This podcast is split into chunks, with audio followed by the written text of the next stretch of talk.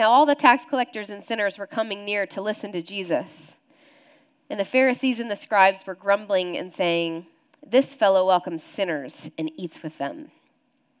So he told them this parable Which of you, having a hundred sheep and losing one of them, does not leave the 99 in the wilderness and go after the one that is lost until he finds it? And when he has found it, he lays it on his shoulders and rejoices. And when he comes home, he calls together his friends and neighbors, saying to them, Rejoice with me, for I have found my sheep that was lost. Just so, I tell you, there will be more joy in heaven over one sinner who repents than over 99 righteous persons who need no repentance. Or what woman, having 10 silver coins, if she loses one of them, does not light a lamp, sweep the house, and search carefully until she finds it? And when she has found it, she calls together her friends and neighbors, saying, Rejoice with me, for I have found the coin that I had lost. Just so, I tell you, there is joy in the presence of the angels of God over one sinner who repents. This is the word of the Lord. Thanks be to God. Um, I'm, I'm really excited to talk about this text today. I will be honest with you. It's kind of like, um, it's not super thematic, it's more like four nuggets. And my hope is that, like, a nugget sits with you today and is, uh, speaks to you.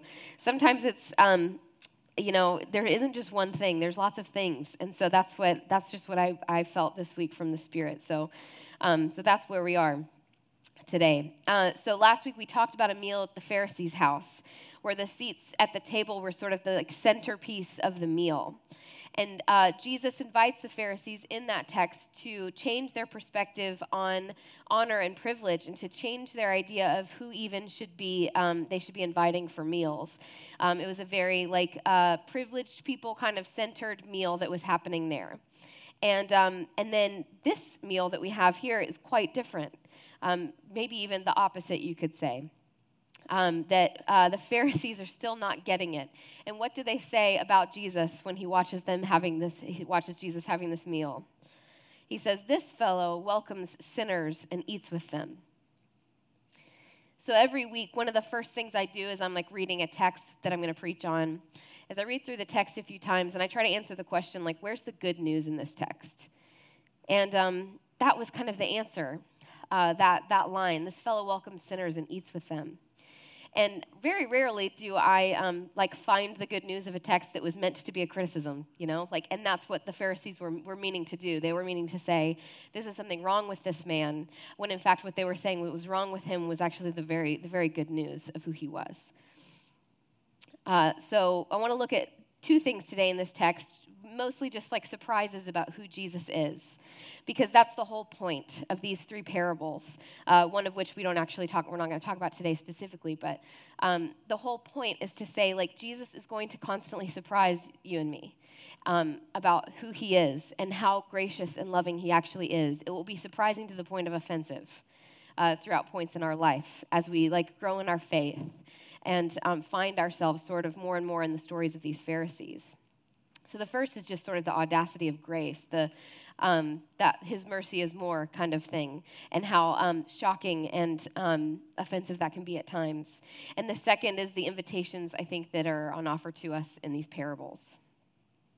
So the first part. So in Jesus' culture, there were these um, pretty impossible expectations of God's people in order to be holy uh, not just laws, which um, God actually made provision in the laws for people who did not have the same kinds of resources that other people did. Um, so God's laws in and of themselves weren't oppressive; they were actually very inclusive. Um, but what the Pharisees had done is was it, they made these laws really hard to live by in their culture. They also added things like traditions do you guys remember? Maybe not. This is such a nerdy thing to say.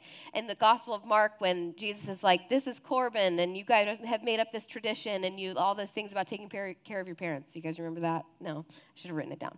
Anyways, so that's a tradition, and what is happening in the par- in the story in Mark is that Jesus is hol- or uh, the Pharisees are holding people to these traditions to the same level that they would hold someone to the law, um, which Jesus was like, "That's that is not." That's not what you're here to do. That's not your job. So it was really difficult for people who weren't like set up in society to live now because of the religious leaders by the laws of God. They became sort of this oppressive thing. Um, and it became really hard to live out these laws and traditions because of things like poverty, uh, mental and physical illness, or social equi- inequities in terms of being, being able to live by the law. So, this was the world that Jesus was living in, um, that he was speaking into with these Pharisees, is that they had made it impossible to sort of be right with God. Unless you were like rich and powerful and a religious elite, you were not right with God. That was the, the world that they lived in. So, if you found yourself, very often, if you found yourself in an unfortunate social situation, there were very little provisions for you to live a holy life. And therefore, you were counted as a sinner. And now there were also very real sinners. There were people who were like really deliberately living outside of the law of God. And we all know, as we all know, you know, as Paul put it, uh, that all have sinned and fallen short of the glory of God. But this, we're talking about here, is more of an, uh, a system of identification of sin that was not generous. The offensive thing about Jesus is that he welcomed and ate with these people, these people who had like sort of utterly failed according to this system of life. And so they say about Jesus, you know, this fellow welcomes sinners and eats with them. And Jesus is like, yeah, I do. And he tells them these two parables to illustrate the difference between the Pharisees who believed Jesus uh, should be some kind of person and then who he actually was. He kind of mediates this disparity between these two things. He tells these stories as Jesus as the lost, as the shepherd who leaves behind the sheep who are already sort of in the fold. They're already safe. They're already in um, and he goes and finds the one.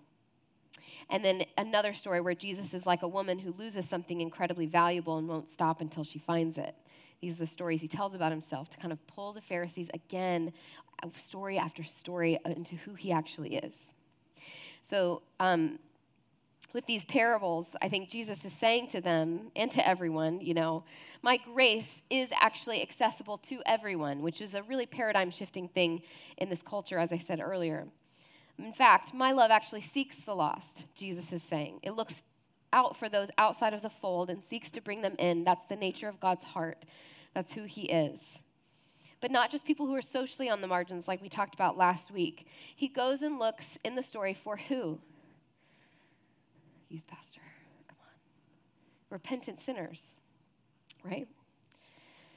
Which were often one and the same in Jesus' day because of the way the system was set up. But nonetheless, that is who he goes and looks for. At the end of each of these parables is that exact thing heaven rejoicing when one sinner repents. So this lost sheep and this lost coin, um, I think like those of us who like sort of grew up in youth group days are told that it's always us when we're like sort of feeling on the outside, you know? Like when we're having a hard day, like we're off in the forest and Jesus comes to find us. And I don't think that's necessarily bad, but I think it misses something important here when, um, when it says, like, heaven rejoices over lost sinners coming home, you know, repenting, finding their way back to Jesus. In these parables, Jesus is not being sort of reckless or sentimental about finding lost things. It's not like that, it's, again, not sort of this youth groupy kind of like, you know, you're not an outcast, you're one of us. It's not that. It's like, it's a, it's a, um, a really beautiful thing where Jesus is able to hold up the like holiness of who we were meant to be and the grace um, that we will never be those things and that he can he can make those two things work together in the kingdom of God. That's what's happening in these parables. And that's um, we don't like that as you know Pharisaical people. We want there to be sort of a uh, a way of life that we must live into and if we don't then we don't get in, you know. And that's what Jesus is trying to explain against. The incredible thing about grace is not that in Jesus there are no longer any expectations or guidelines for us, a way of holiness uh, to live our lives. That's not it. The thing about grace is that it allows us to not uh, rely on our uh, living up to these goals and guidelines and expectations in order to ha- be saved, in order to know Jesus. And that is really good news. And that's what Jesus is trying to share with these Pharisees. It's good news for them too. Uh, the joke, sort of, here that is like lost on us as like people who live in 2022 is that when he says at the end of this first parable, um, you know, oh, it's better for this one sinner who repents than 99 who need no repentance. And it's like, that's the joke that's like not that funny to us, you know? But what he's saying is like everyone needs repentance. And you can be part of the 99 who doesn't see it, or you can be like the one who does. At some point in our life, this is just true, I think, of Christians, as we grow, and maybe even after, right after our conversion, um, is that at some point in our life we won't like that God is like this. And if you like sort of even like tend towards the Pharisaical, like I do, um, that will be a lot of your story. Is not liking how gracious God is, liking it for yourself maybe, um, but not liking it on the whole. These parables and the one that follows, uh, the prodigal son, are not just stories about how wonderful Jesus is to sinners, um, but also how the righteous among us must guard against entitlement, not just in the systems of our societies, like we talked about last week, um, but also spiritually. You and I have to guard against those things in our hearts. So let me tell you a Bible story about a guy named Jonah. Anybody know this story about Jonah? Um, so Jonah is a prophet and lived in uh, the, the days of the Old Testament. And God calls him to go to this place called Nineveh. And Nineveh is horrible. Um, it is uh, vicious. I mean, they did the kinds of things I can't say from the stage, uh, things that they did to people to, to torture them and harm them. It was a bad, bad place. So, no wonder Jonah's like, I don't think I'm going there. And so instead of going to Nineveh, he attempts to go to another place, a more like paradise style place called Tarshish. Anyways, so then this crazy storm comes because God's like, You must go to Nineveh. And Jonah, instead of listening, just jumps out of the boat. And, um, and God, you know, has a fish swallow him up. All this, these things happen. Anyways, so Jonah finally gets to Nineveh. And um, what God has told him to do is go there and tell them to repent. God knows how wicked these people are. So he's like, You need to go there and you need to tell them that they need to repent and turn to God. So Jonah finally goes. And he says all of these things to these people. And the surprise of the book of Jonah is that they do repent. They, they like tear their clothes and like repent and do all of the like sackcloth and ashes and those kinds of things and like really truly feel sorry for the things that they've done. And the second surprise of Jonah is that God then says like, "Okay, you are forgiven."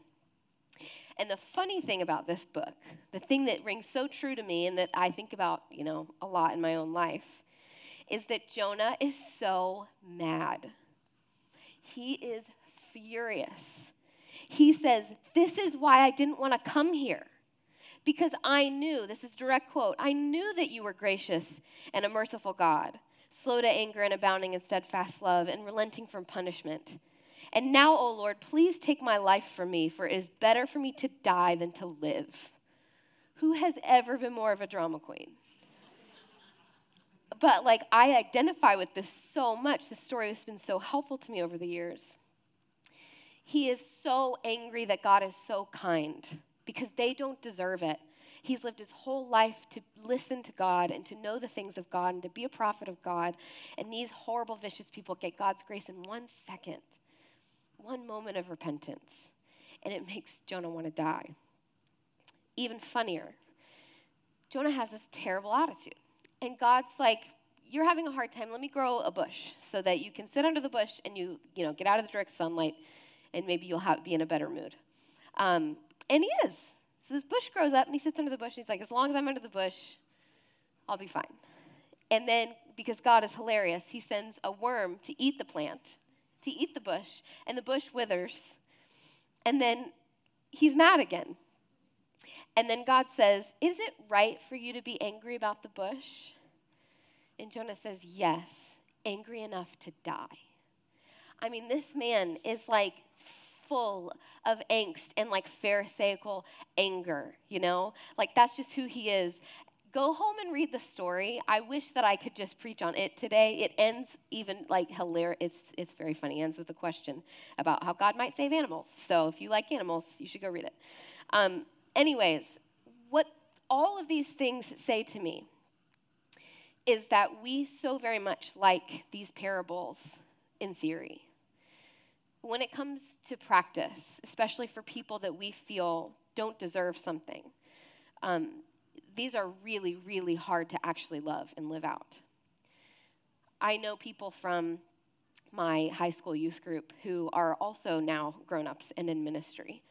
And I have occasionally, over the course of my life, thought, I am going to write a letter to their boss about who they were in high school. I've really thought about it. Um, I have not done it um, because those letters, frankly, could be written about me. You know what I mean? And so the thing is, um, is that when we come to this place in our life, especially as we grow as Christians, we feel like more kind of like in the light of God. Sometimes this thing can creep into us. This entitlement, this like, I've worked with God this long and this hard to get to this place, and now this person gets to come in out of nowhere and receive the same thing as me. And it does something in us, it does something to our hearts. And so, what Jesus is calling us into in this, these parables is to see ourselves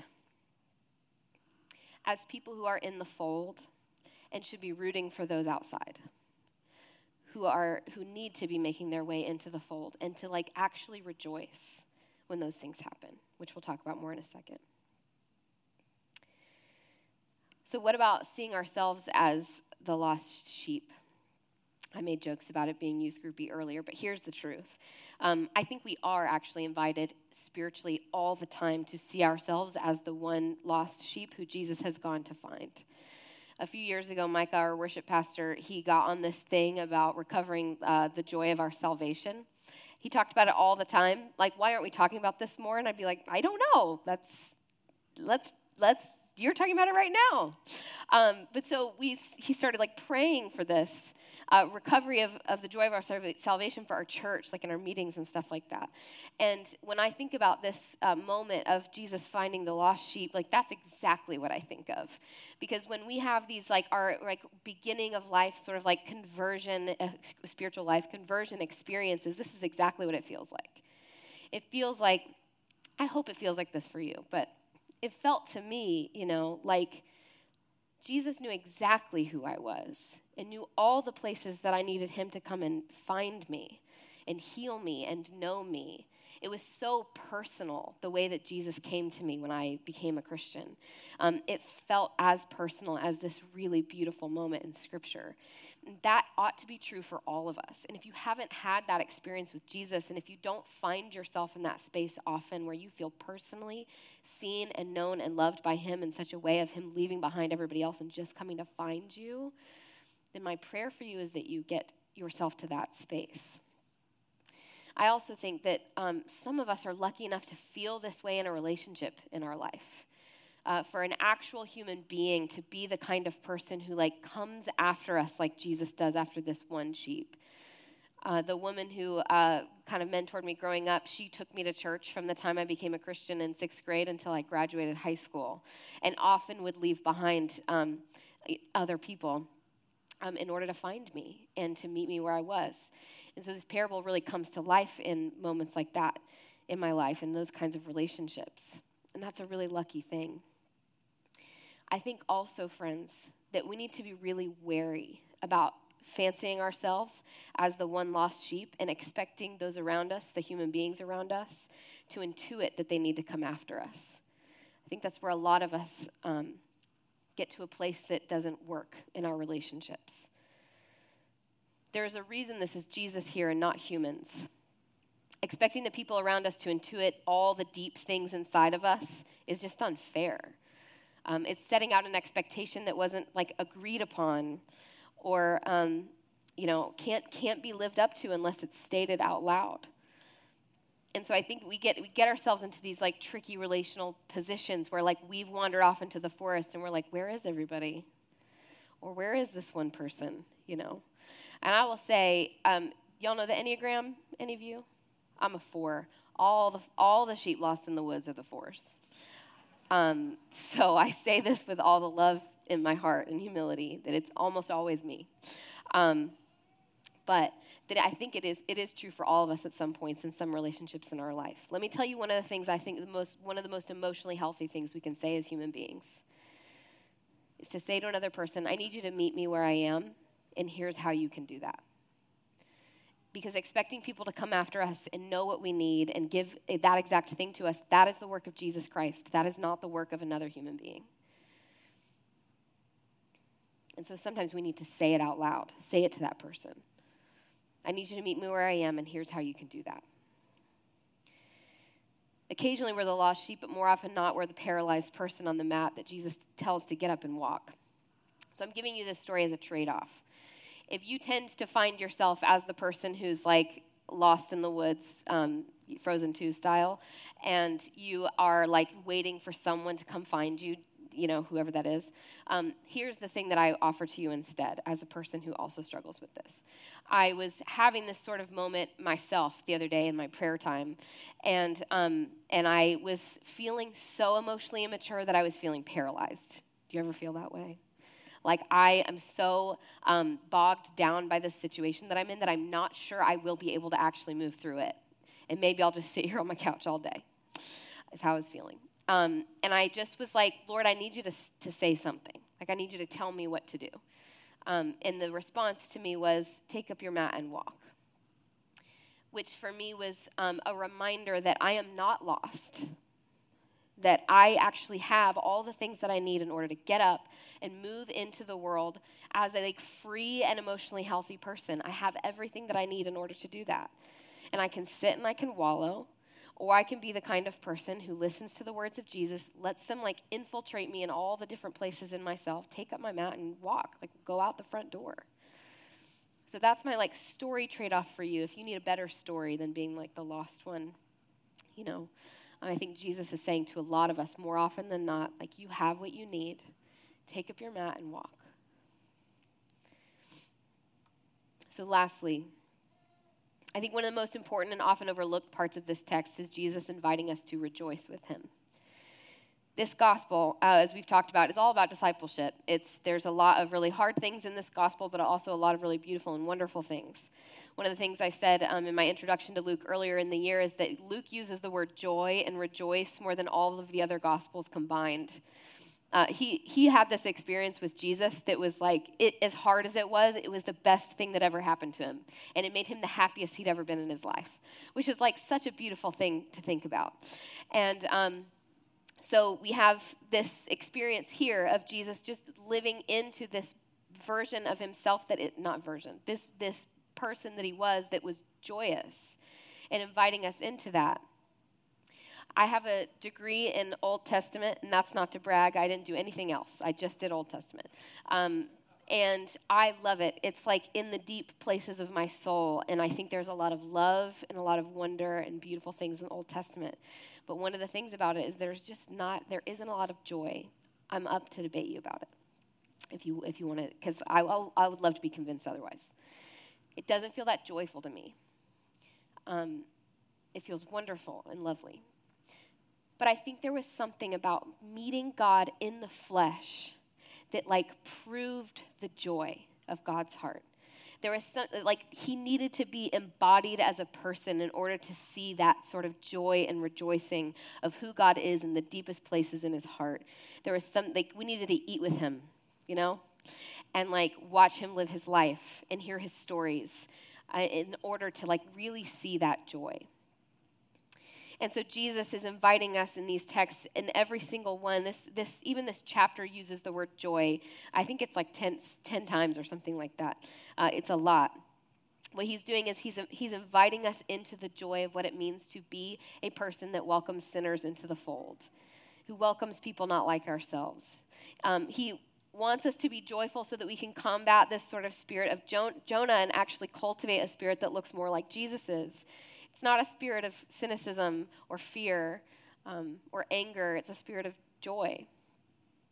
And I've been thinking about joy a lot this week because joy is really hard for me. Um, as I said, I'm an Enneagram 4, which means like I love the tragedy of things. I'm really comfortable in sadness. Um, and, and I think that's, that's an okay thing. That's the way that God made me. Um, it also means that I am really drawn to joyful people because I really need them in my life. Um, they like inspire something in me that like doesn't naturally live inside of me. So I, I always kind of surround myself with these like really happy, joyful people. But I've been also, you know, thinking about how both of these things are really a reflection of the character of God. These two, these two sides that I think God holds in tension really beautifully, and that we see in the life of Jesus as well. And that as a human being, joy and sorrow are always mixed for us we sort of can't really like separate them in the end. I've been thinking about this um, moment. Sorry, honey, I didn't clear the story with you.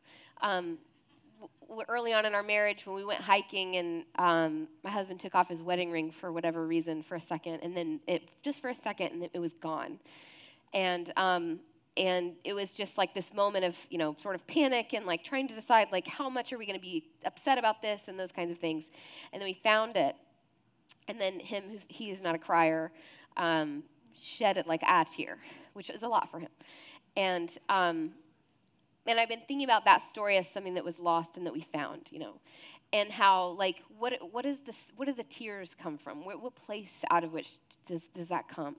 And it's for me, it's this idea that like we lose something and find it, we're so glad that we found it, but we also like carry with us the sorrow of what could have been. You know, like what could have happened, the life that could have been had we not found the thing.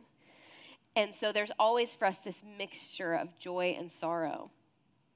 There's a story in the Old Testament about um, rebuilding, the rebuilding of the temple. Uh, finally, that happens after exile, and how you can hear in the crowd uh, both the like uh, singing and joyfulness of the people who finally have their temple again, and the people sobbing who knew how great the temple was before and you hear like both this mixture of joy and sorrow.